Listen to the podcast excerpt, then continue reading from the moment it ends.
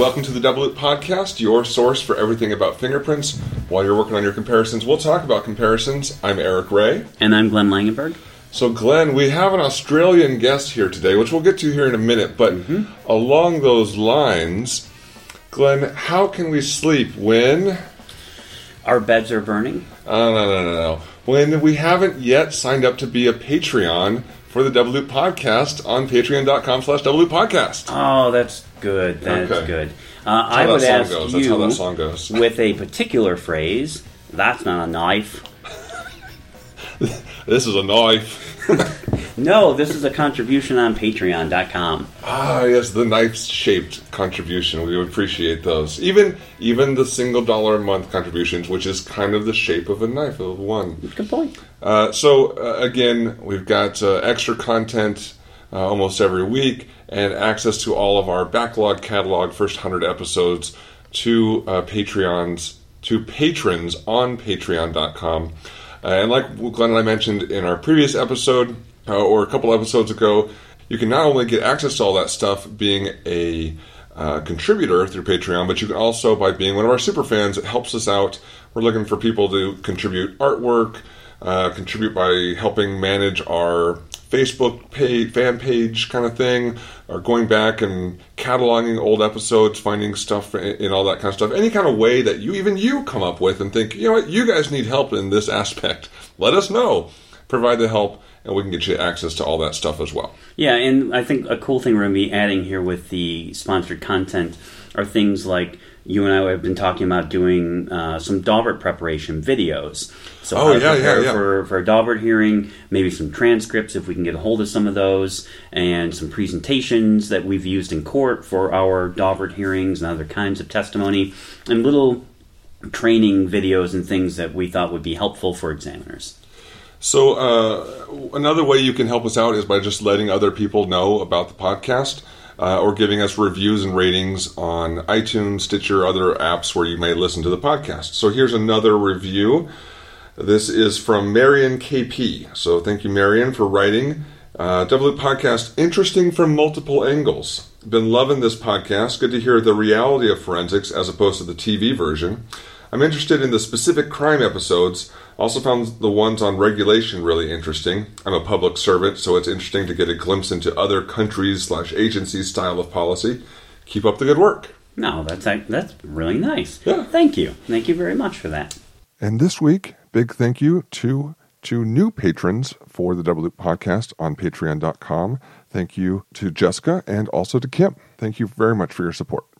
So make sure to follow us at Double Loop Pod if you're on Twitter, and you can get lots of updates and find out stuff about our podcast and our little community as it starts growing bigger and bigger through that as well. So I think it's time to welcome our guest to the show. Yeah, I love when guests bring wine. This is great. This is great. Eric, why don't you introduce our guest, because you actually met her first, and I'm meeting you for the first time now. So Gianni here kind of reached out to us. We saw a post on... And what was that name again? Gianni. How do we spell that? Gianni. Yes, and for anyone. Ribeiro. Yeah, Ribeiro.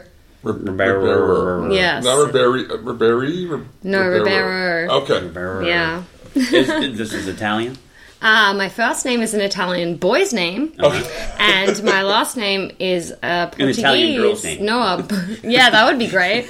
How confusing. My last name is Portuguese, but my dad's Portuguese, and my parents are mainly South African. So I'm kind of a bit of everything, I would say. That is a... geographical hodgepodge. It's a modern world, isn't it? Yeah. And you live in Australia, and you grew up there. So yes. And brought us wine. No, but Gianni, we kind of started talking over Twitter. Yes. And you mentioned that you were going to be in town in Phoenix over the Thanksgiving holiday, visiting colleagues at Arizona State, and asked if we could meet up and just talk about forensics and fingerprints and. Yeah. Juries and other just You're a nerd. You're a total forensic fingerprint nerd. Yeah, I love it. No, so no, it was great. We found this nice little coffee shop near downtown. You got a tour of the crime lab I work at.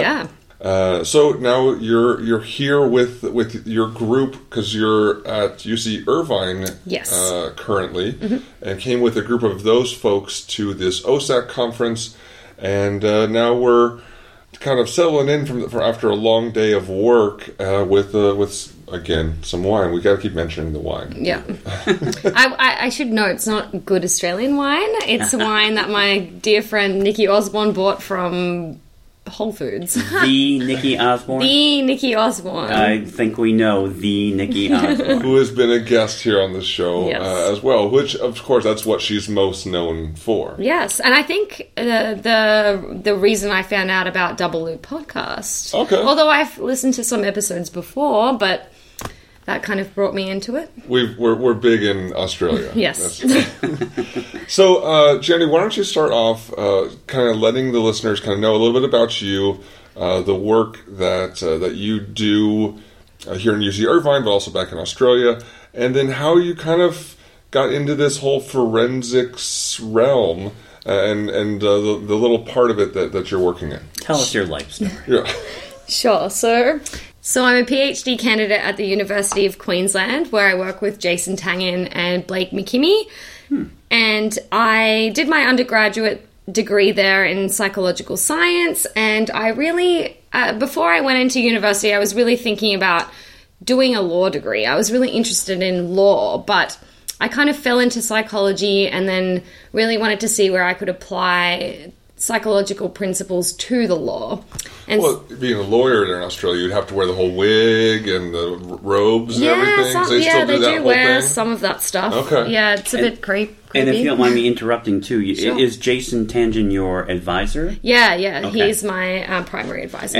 And we've talked a lot about him, Right, we've discussed, for listeners, we've discussed the research where he tested lay people and experts, fingerprint experts, and measured error rates between the two. So listeners may be familiar with that research. So you're part of that group, which is pretty cool. Yeah, so I got into that group by just taking undergraduate courses with him, and I really enjoyed those, and so I kind of approached him to do a PhD. He initially said, no, I'm too busy, but then 3 months later came back and said, hey, let's have a chat. So that's how that came about, and so my research focuses mainly on lay people's understanding of forensic expert testimony. So And I think in maybe one other episode, we maybe even talked about Kristy Martire's research, which I'm sure you're quite familiar with as well. It ties into exactly what it sounds like you're doing, too. Exactly. It sounds like there's a little bit of a movement in Australia right now to explore juror perceptions of forensic evidence. Yes, we actually, I'm part of a group with Kristy Martire and all of those folks. So we've called it the Evidence-Based Forensics Initiative. No, that's very nice. Evidence-based. Elegant. That's one of the things that I think is our kind of trademark for our lab is evidence-based evidence. Yeah. I really like that kind of catchphrase. I like that. Yeah. So that's involving Kristy Martire who has dealt with forensic evidence, and then Gary Edmond, who's in law, and then also Richard Kemp, who does more face recognition kind of research. Oh yeah, he's the group. He's the only one I don't know. We've talked about one of Edmond's papers too on previous. I remember the name. They're coming up previously. Yeah.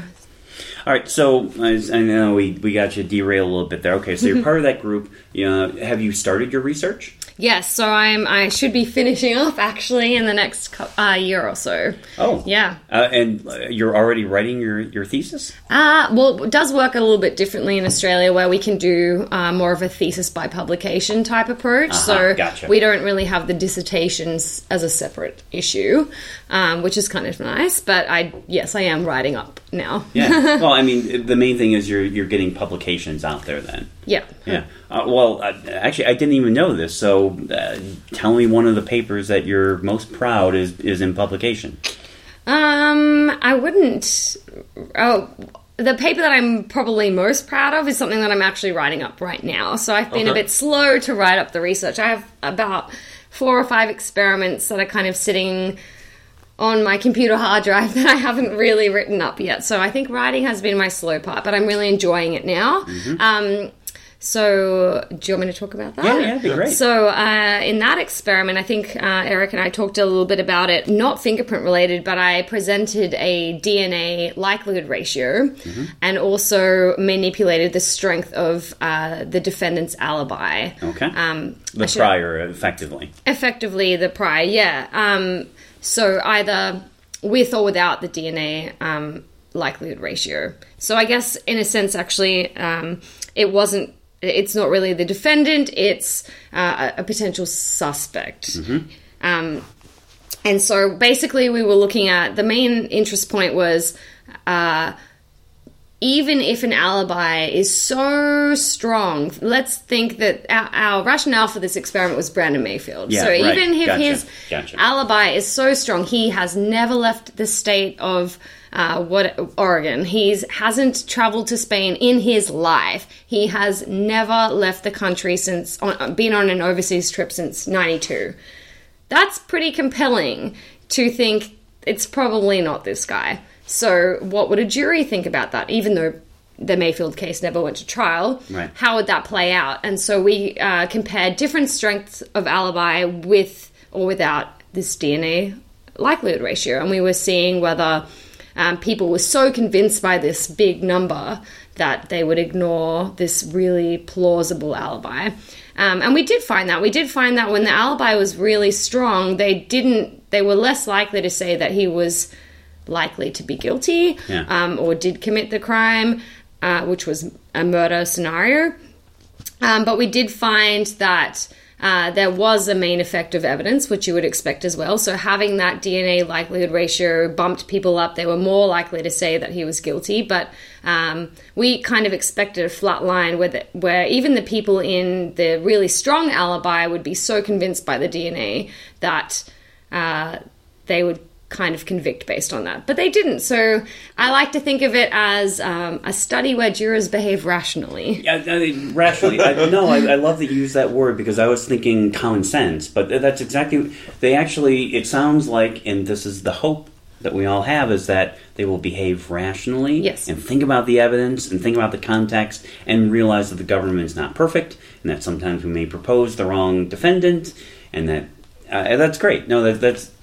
Yep. That warms my soul. Exactly. But the caveat here... I'm sorry, it's the wine. I was going to say it was the wine. The caveat is that we did that experiment with a kind of moderately strong likelihood ratio, although depending on which classification... It could mean different things, but it was 5,500 was the number. And then we thought, hey, let's bump it up. Let's bump it up to 5,500,000 and see what happens. And we got the exact same pattern of results. So they weren't really different set of participants, but they weren't comparing the two against each other. They weren't really sensitive to... And I think this was a finding of Kristy's work as well. Similarly, that they adjust... They are, in fact, I heard her say, they do Bayesian reasoning, they're just not very good at it. Yes, exactly, yeah. So essentially, they're hearing that it's a DNA match, mm-hmm. There's a number with it, but they have no context of what that number means. Magnitude. So no matter what the number is, they're just going to apply that in the case in the same way. In the same way, exactly, even though it's two orders of magnitude higher than the previous one. Is that a problem, is how the statistic is framed, that they don't know what a big number is, that without that relative, so here's a billion, here's one, here's your number, they don't have any sense of mm-hmm. what to do with that number because there is no scale. Yeah, exactly. Well, that's something that came up today in OSAC. I'm not sure if you guys were at these. It was a SWIGDEM proposal for their... document on applying verbal scales to likelihood ratios. SWGDEM is the DNA group setting policy and standards for the DNA field in the U.S. Yep. So they were proposing a set of verbal labels for each of the likelihood ratio categories, I would just say. They were saying one would be a verbal label of uninformative, whereas maybe 2 to 10 would be weak, and so on and so forth. And moderate, and strong, extremely strong, etc. And one of the things they were explaining in this meeting was that different labs in different countries also have different verbal labels depending on the numbers. So, I mean, a 5,500 in the US might be moderately strong, and then 5,500 in a different country might be weak or something like that. I'm not sure, but that's one issue. But yeah, the order of magnitude is definitely an issue, and Kristy has done some studies on showing jurors or mock jurors the value in relation to the rest of the scale. There we go. And I firmly believe, whatever forensic discipline, I mean, I've been preaching this for years, the reports have to show the range of conclusions or the range of magnitude or whatever, so the juror who doesn't even know what the terminology is sees moderate, and if there's 3 more classifications over moderate and 2 classifications less than that, and they go, okay, that's about 40% of the way to the best, it's somewhere there in the middle, that's enough for me. They don't need a level of precision. It doesn't matter if it's 10,001, 10,020, 10,050. Nobody cares as long as they get a sense of where it is in relationship to the other ones. I definitely agree with that, and that's something that came up in the meeting a lot, was that we need the full scale. And I agree. It's almost that you could put arbitrary labels on this, say apple, banana, orange, blah, blah, blah, as long as you know that apple is better, the weakest ever. Yeah, exactly. Oh, sorry. Or weaker than the banana. Weaker than the banana, yeah. Do you have a preference for bananas? No, I actually like apples more, but I was How dare you? I was going A, B, C, D. Banana. B-A-N-A-N-A-S. Yeah, so I guess, but that's kind of something that I find interesting with likelihood ratios, in that my approach in my research is more to sort of talk about accuracy. And I feel like accuracy could be more on a 0 to 100% kind of scale, which we're all much more familiar with in our everyday lives. Mm-hmm. As a layperson, even though I currently have the curse of knowledge, I'm immersed in this area. Curse of knowledge being that I can't really put myself in the shoes of a juror who doesn't know what I know. Right.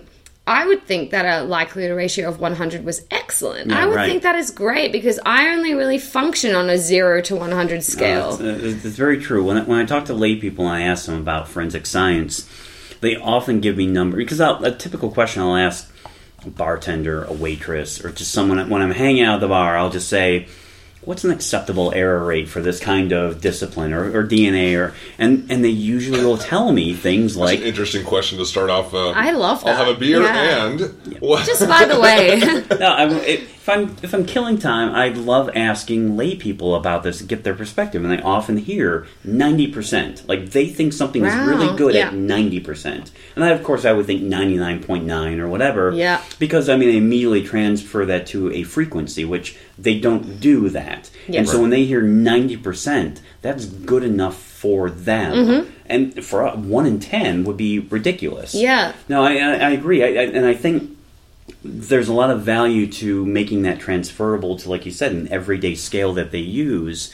I think you'd run into a little difficulty on the wings. Yes. Once you get into 99.99999... Yeah, it gets ridiculous. Right. That number doesn't mean anything to them, but again, to scientists, well, 1 in 100,000 is quite different than 1 in 1,000,000. Mm-hmm. But to them, it's just a 9 with a bunch of 9s after it. Yeah. And so I think that's where the problem really lies. Definitely. Yeah, but it's interesting you say that the most of them would say about 90%, because a lot of people have tried to quantify, and this is another issue for the criminal justice system, what constitutes beyond reasonable doubt, or what is a reasonable doubt. And so people have, I guess, I'm not really familiar with this research, but most of what I've read and what my advisors have told me is that typically relates to about 95%, and that is kind of comparable to the scientific literature, where we arbitrarily set the p-value at 0.05. That's 5% potential errors, or we're 95%.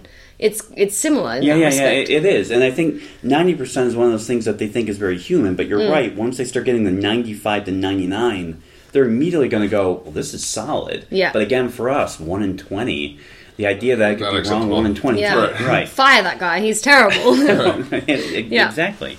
It is fascinating to me, and I love this whole area of research. So I appreciate that. This is something you're going to keep doing too after you get the PhD? What are you going to do with it? I think so. I really enjoy it, but I really enjoy working with forensic practitioners as well, forensic examiners. So the majority of my lab, so Jason Tangen, Matt Thompson, and Rachel Searston, they've worked on expertise and have gotten a grant very recently to work on training, and so that involves testing actual examiners and being involved with examiners, and I like that. I think jury perception research is messy and it's hard, and I'm not saying that testing you guys is easy, but I think I enjoy it more. I like being immersed in the discipline. I enjoy being here. Like I'm not really supposed to be in the Friction Ridge subcommittee, but I just barged in today, and I like just listening, and I think that I would like to move more towards that. Yeah. But I mean, I enjoy testimony stuff. It's fun and it's interesting, and it's a big issue that I think sometimes gets a little bit overlooked, but I think I'll do anything in forensic science. I'm pretty sold on forensic science. That's great. This week's episode of the Double Loop Podcast is brought to you by Go Evidence Forensic Laboratories, a full-service independent forensic laboratory that specializes in the development of latent fingerprint evidence. They serve law enforcement, private parties, corporations, private investigators, prosecution, and defense cases. Go Evidence is committed to providing the highest standards of excellence with the most advanced technology available in the industry. Their experienced staff, all certified latent print examiners, is ready to work with you on any criminal or civil investigation. Your direct source to vacuum metal deposition technology. They can process your cold case evidence with VMD. They provide sales, service, and training. Brian and Scott are passionate about the technology and always enjoy the chance to talk about the capabilities of VMD, VMD systems, consumables, and tips on maximizing the process. Research into VMD. The standard turnaround time for most cases is only 2 weeks, and consultations are always free. GoEvidence.com. Well, in our previous conversation, you had mentioned that one agency down in Australia is really involved with your group in being kind of guinea pigs into whatever crazy experiment you guys come up with. Yeah. That is a special and rare relationship that I really think should be duplicated more across the world. I agree. It took us. And when I say us, I really shouldn't. It's Matt and Jason. It took them literally 10 years to build that collaboration. So Matt started his PhD with Jason and really wanted to focus on forensic expertise, but they just wouldn't. They wouldn't let them in. And this is the Queensland Police? I think so, yes. Okay. But now we've kind of built a really good relationship with it. I think our strongest relationship is with them, because I think it's when they realize that you're not trying to expose them and trying to expose that they're making errors and, we shouldn't trust this. We're just genuinely interested in, can you do what you're claiming to do, and how well, and how can we push the limits of your expertise in a way. I think in a way that's kind of empowering. Like we're making these experiments, and I can show you some later that look ridiculous to me. I don't know. You guys would probably just say, "No way, I can't do that. That's ridiculous." But they're willing to sit down and do it. And I mean, we have a few people that kind of object to it, but I think generally they know that we're trying to understand more and help improve forensic science rather than expose forensic science. Yeah, that's a strong mission, and you're right. They paved a lot of ground first, and that's so helpful. And I think the FBI and these other folks have done similar things. 10 years ago, it was difficult to do this research. That's when I was starting my PhD, and I was very lucky to get buy-in. But I had buy-in because I was a practitioner. Right. Yes, it's totally different for us. It's hard coming in from the outside. I'm not trying to talk my lab up to the listeners, but I don't really know any other lab that has that kind of buy-in with with practitioners. This linkage grant that we have now has every single major agency in Australia signed on. That's amazing. For us to test. We travel and test them. And we also have NIFS, so the National Institute for Forensic Science, on board. And, to develop training, the best training methods. And well, speaking of traveling, you're, all this talk about Queensland, you're up here at UC Irvine. Yes. And you've been traveling around the United States for the past, how many months now? It's been about 5 months. 5 months, yeah. Okay. And you've seen a lot of people, talked to a lot of people about all sorts of forensic-y stuff. Yeah. So how did you get up here to the U.S., to UC Irvine, and can you tell us about some of these meetings you've been to, groups you've talked to, and what you've kind of learned and explored here in the U.S.? Sure. So what I did was I kind of followed the footsteps of Matt, my academic brother, and I applied for an Endeavour Fellowship. So it's an Australian fellowship scheme that's kind of like the Fulbright fellowship scheme, which people probably know more about. So it's 4 to 6 months towards your PhD somewhere else. And so when you apply to a specific university, to a specific person, to a specific project, which is what my PhD is. And my advisor, Jason Tangen, said, I think you should go to Bill Thompson. And so I basically wrote up my application and contacted him and said, hey, can I come over? And he said, sure, no problem. And yeah, here I am at UC Irvine. But my time's coming to an end now, which is kind of sad. But yeah, it's given me an opportunity to not only be at UC Irvine with the amazing people there, so Bill Thompson, Simon Cole, and Beth Loftus, three of the main ones to speak of, but... Oh, and the question I always ask, what does Simon Cole eat for lunch? I wouldn't know, I've never heard you ask that question before. I asked Nikki that question. Okay. I don't remember that, but I have not been to lunch with Simon. I have only been to dinner with Simon. No, I know, but does he bring a brown bag to lunch? I'm sure. Does he bring like a little insulated container? Well, he rides his bike to work. So when we went to... This is new information we didn't have before. So when we met at Beth's house, which is where I've seen Simon the most, we always go to Beth Loftus's place for a bit of wine before dinner. He kind of walks in the front door with his helmet and little satchel and, oh, sorry, I'm late. I rode my bike over here. So I think I commend him a lot. He's a pretty active dude. Yeah, okay. Yeah, all right. A lot of respect for Simon. Just getting a picture. Yes. Yeah, but... I want to know if he has PB&J in that little... Yeah, me too. Well, I mean, I took him to lunch for our interview to the Cornish pasty, which I don't think I've taken you to. I've been. Okay. It's delicious. I want to go there. It looks really good. It's really good. That was one of the places I suggested that we could go, and you chose coffee instead. I'm sorry, Nikki and I were meant to go there, but we didn't make it. Well, in any case, so what's one of the places that you've traveled to, kind of group that you met that kind of...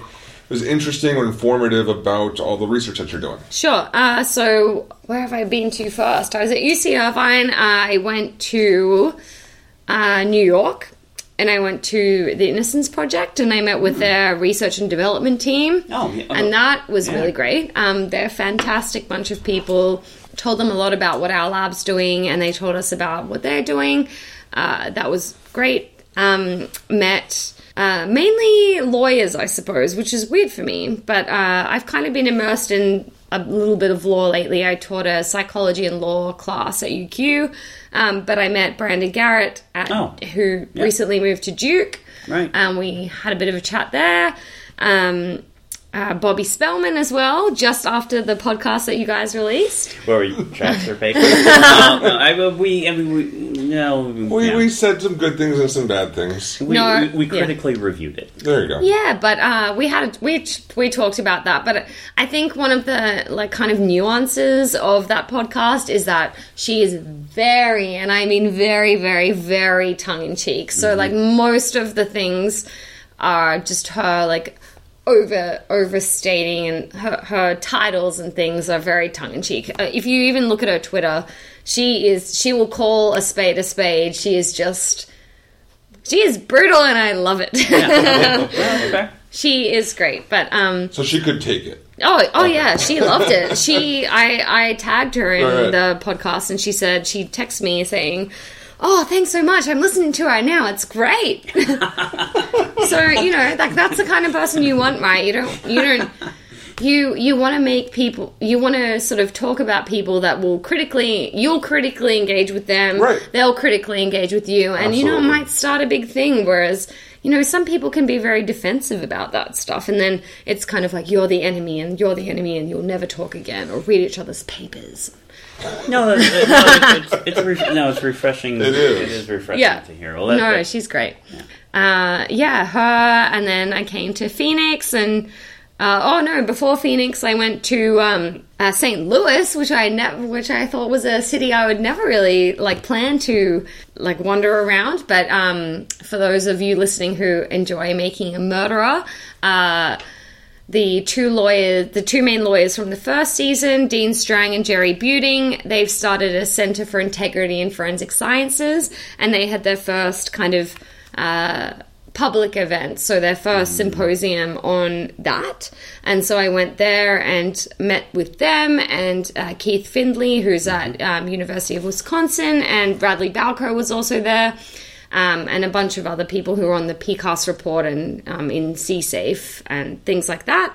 And that was a really enlightening kind of moment as well. But I think in stark contrast to OSAC, which is really great.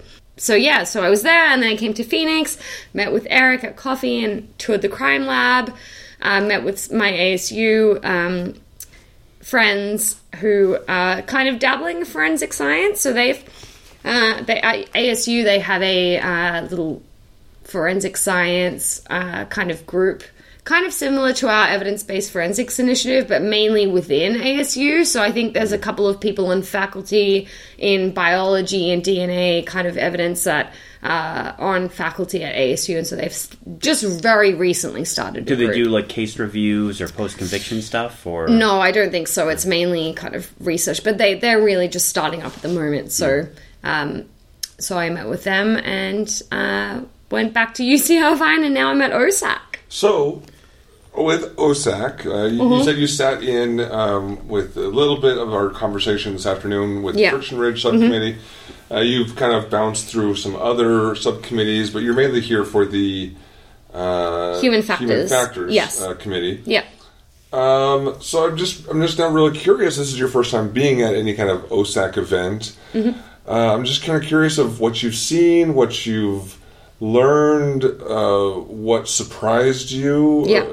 OSAC it's been going for a few years now, so it's kind of built up some steam, and there's stuff moving forward. It's kind of slow in some areas, but what are your kind of impressions of all the discussions and all the people and all the interactions that you've seen so far? Mm-hmm. Okay, so this will seem off track, but when I book an Airbnb, and then at the end, when I check out, I get an email, and then I'm asked to sort of rate how it met my expectations. Did it meet my expectations, or was it above my expectations? Or I think OSAC, if I had to rate it, would be highly above my expectations, which is great. I think mainly because there's been a lot of chat this year, and I'm not sure about previous years, on likelihood ratio. So Hal Stern gave a talk on that, and as we mentioned before, there was a SWIGDEM meeting about their proposed verbal scale substitute. So there's been a lot of talk about that, which is mainly one of the areas I'm interested in with my research. And I was expecting everyone to be very gung-ho, likelihood ratio, there's nothing better, and we should be doing it now. Mm-hmm. But everyone seems to not really feel that way, and they seem to understand the fact that many, as Hal likes to say, it's probably not coming to a forensic discipline near you anytime soon. And I think that's true, right? I mean, what else do we expect handwriting examiners or blood stain pattern analysts to do, to just pull a number out of thin air. I think that is dangerous. And so I think it really settled my anxiety about potentially some disciplines, not specifically those, but some disciplines putting a number on something where they don't really have the data to yeah. Okay. Also, that's interesting because, I mean, just being around the field for so many years, there's this, I don't know, stereotype of forensic practitioners that are very resistant to likelihood ratios, yep. except for the gold standard of DNA, mm-hmm. which they don't really do likelihood ratios, they do know, random match probabilities, but still anyway.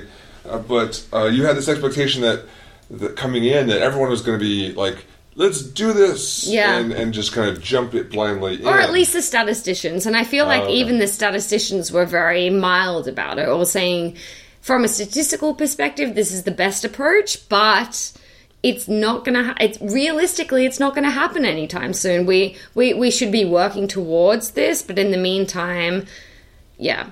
But I have to say, there hasn't really been any conversation about what, at least from what I've heard, about what should happen in the meantime. Okay. And so that's something I'm a little bit more interested to explore in the next 2 days that we're here. Well, with most of our listening audience being focused in the friction ridge, the fingerprint field, mm-hmm. Any thoughts from this afternoon's meeting of the things that we kind of hashed out? And you know, we can't necessarily get too specific into, you know, what we're dealing with the, you know, the closed door meetings and everything, yep. But just kind of impressions in the friction ridge specifically, things that we're trying to work out and work through. And before you answer that question, I'll let you think about your answer. Sure. We'll quick shout out to our sponsors. And we'd like to thank Idemia for sponsoring this episode. Idemia, the global leader in augmented identity. They've launched a new product called Case AFIS. It's a portable latent print examination tool supported by the full power of Idemia's flagship NBIS matching algorithms. It's totally standalone, doesn't need to connect to your main AFIS or internet, no security, firewall, CGIS permission. It's a standalone AFIS on a laptop. Case AFIS enables latent print examiners to solve complex and difficult cases faster by searching latent prints collected at a crime scene against known prints on a case-by-case basis. This tool will improve your casework efficiency and reduce erroneous exclusions, and I think we all want that. I have one. I use it. It's great. It's a time saver. It's efficient. And you should learn more about Idemia and Case AFIS by contacting us at info.usa@idemia, that's IDEMIA.com. Solve your cases faster today with Case AFIS. All right. Well, Gianni, did you think of your answer? And it better be good, because I gave you a big time to think about it. You sure did. It impressed me. I really enjoyed...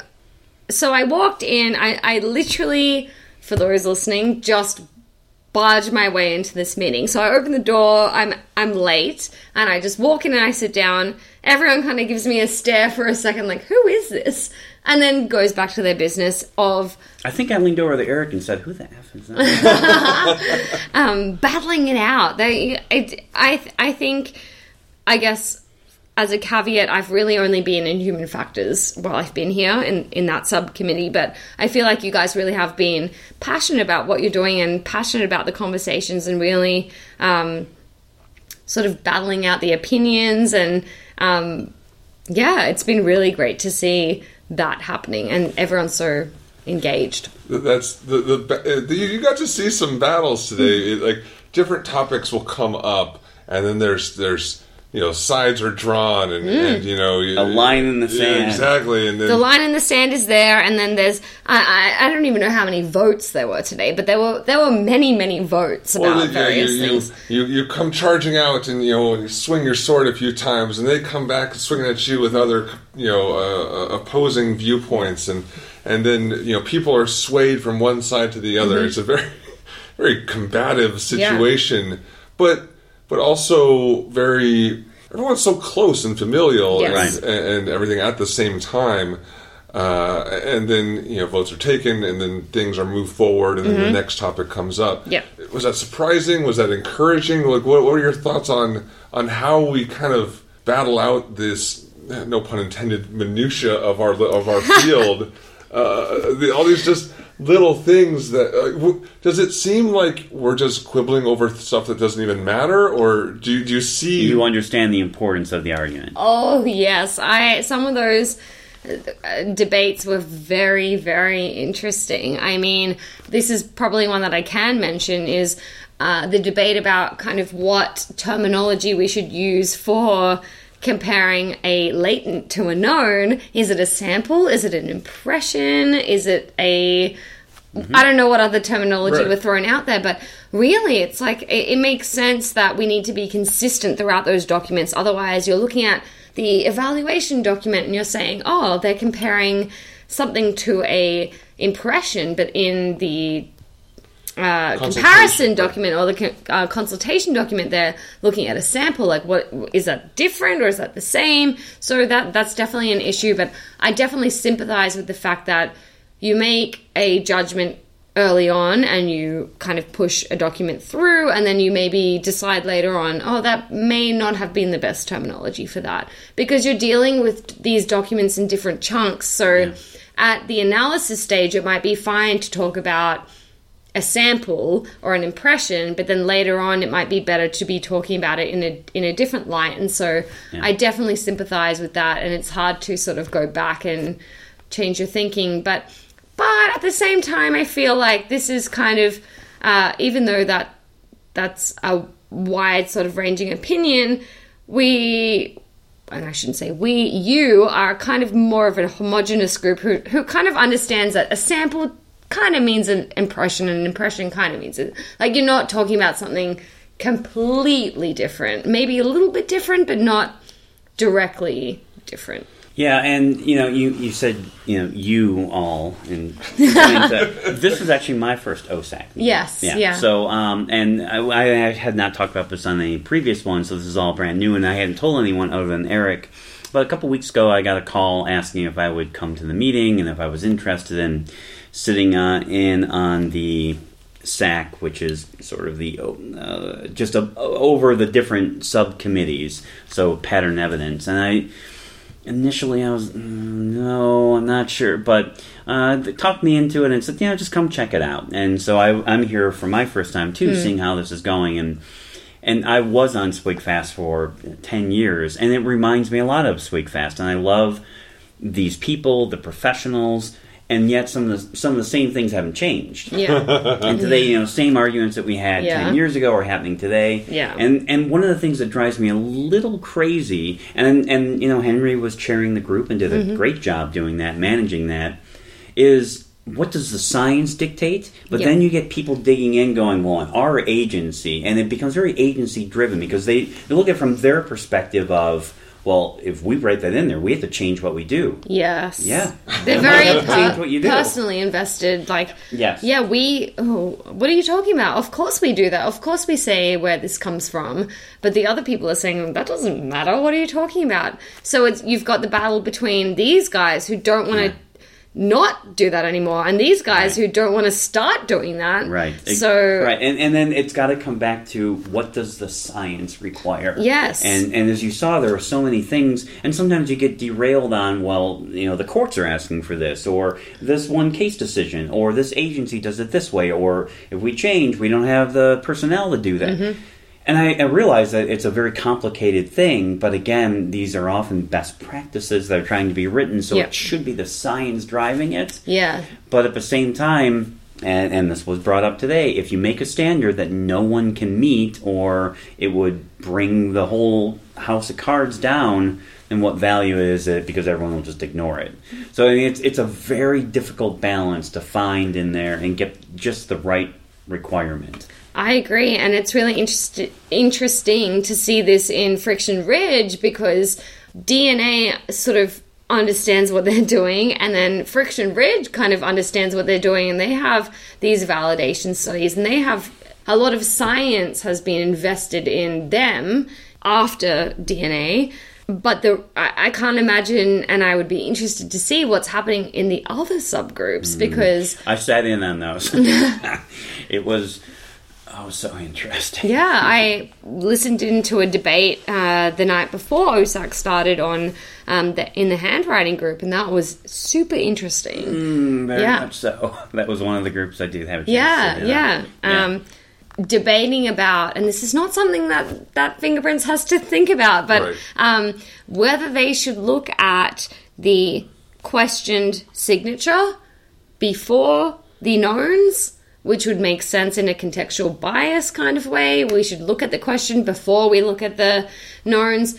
But there's an interesting counter-argument to that, whereas, like, if we have multiple knowns, we should be kind of learning the style of that person and then looking at the question. And that also makes sense to me. I mean, a lot of psychological literature would also say, you know, like, learn the style of this, and you can kind of evaluate that. But no, then you are... I can see that point, because if you look at the known first and learn that first, then when you start looking at the knowns, you can find a known that more matches that, rather than have this general idea of what all the knowns look like in the aggregate, and then checking that kind of average signature of all the knowns against the unknown. Yeah.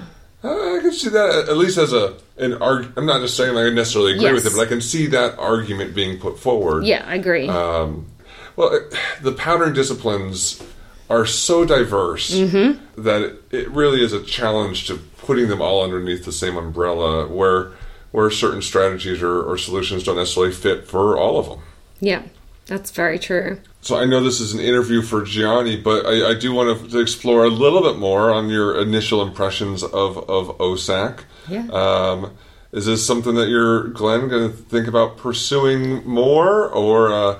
I will think about pursuing more. Okay. And are you, in general... This goes all the way back to when we were making fun of the GGs. We were making fun of the GGs. Thank God they changed that. But... I'd like to think that we had some... Absolutely, some influence. Absolutely. I think we got confirmation, right? I got confirmation the other night that they actually heard that episode before oh, really? Changing their... I think they might have. Okay. All right. Yeah, sure enough. Some of the guys up higher up in the OSAC organization. But any, in general, encouraging things, troubling things that you've seen so far in your first couple days down here in the OSAC world? Well, I mean, not... yeah, yes and no. Okay. I mean... It's definitely much more bureaucratic than SWIGs were. I mean, the SWIGs had this autonomy, and those SWIGs that had the right makeup and chemistry of the groups could be really productive and get stuff out. Right. All the layers, and I don't even know all the acronyms yet, but all these layers and all the influence and comments from all the different groups, which is making it very multidisciplinary, but is also... I mean, really is bogging down the process. And I've heard a lot of frustrated people talking about getting a document all the way through everything, getting it up to the final stages, and then having the whole thing just kicked back and shredded apart. That must be so frustrating. I mean, I that was not the issue with SWIGFAST. I mean, once it went through the group, it was out to the community. Right. That's interesting, because that's one of the things that, sitting on human factors, that I'm noticing. I'm going to you guys, and I'm seeing you talk about documents in progress and seeing you really battle it out in the subcommittee. But then when it comes to us, and by us, I'm not really on the committee, but I'll just say that for brevity, comes to us, and then also legal resources and quality, and then our comments and other people's comments. And then it's like 1 month, and then it goes back to you. And then, so that back and forth, it just feels kind of slow and bureaucratic. I totally agree. So it's interesting. Yeah, and that's a big difference from the SWIGs to this one. But at the same time, I'm hopeful that the product will be stronger, because you will have. Yeah. I mean, you already have the critics, so to speak, already voicing off on, and the legal community already giving their input, and human factors involved. Mm-hmm. So that way it doesn't go out and then just get shredded by those groups. Yes. It should theoretically have that buy-in. Yeah. The strength, because it's been tested in fire. Agreed. In this process before going out to the world. I mean, to put it in context, I'm it was interesting for me to be in the lineup for coffee, and then Simon Cole was there, and I said, oh, hey, Simon, what are you doing? What was he having for lunch? I don't know. He was having coffee, probably. Damn, I don't know. Well, at least coffee. We got coffee down. I'm not sure why I'm interested now. Or maybe he was drinking tea. I don't know. I can't be sure. Oh, all right. We got to figure this out.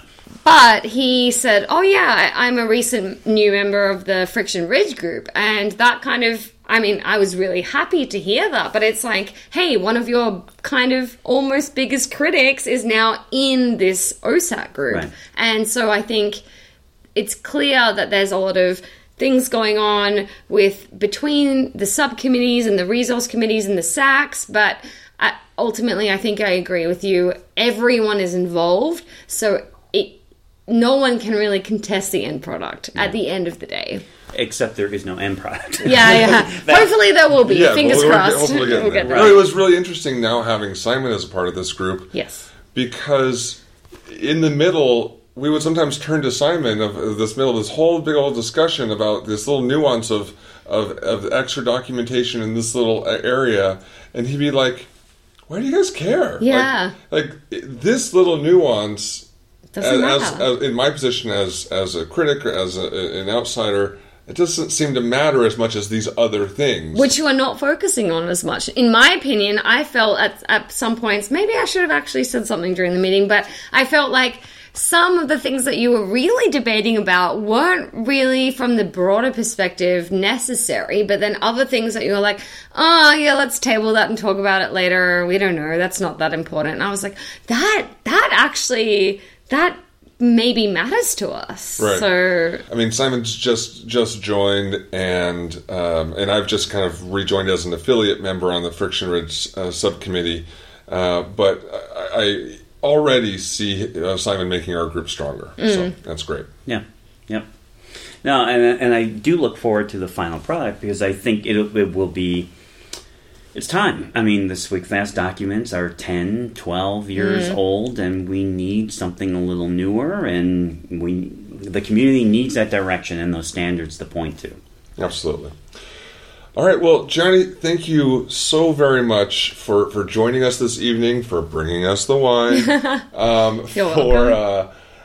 for just being a part of this group here at OSAC, but also being a part of our show and sharing your passion. I mean, you just effuse passion for forensic science, learning and education and research. It just comes right off of you. For sure. And any practitioners out there, I would love to talk. I would love to talk to you over email. I have a few practitioners I haven't met yet, but just talking about it and emailing about it and getting involved, I would love your input and to collaborate with more of you guys. So please reach out. That's cool.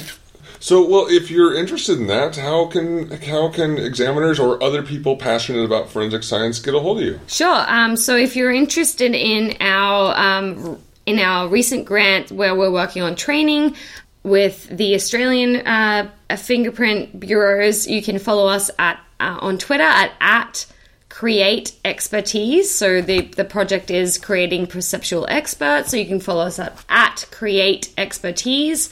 And if you want to get in contact with me, my Twitter is at Gianni. So that's GIANNI _ Ribeiro. So that's RIBEIRO. Or you can email me. My email is g.ribeiro at uq.edu.au.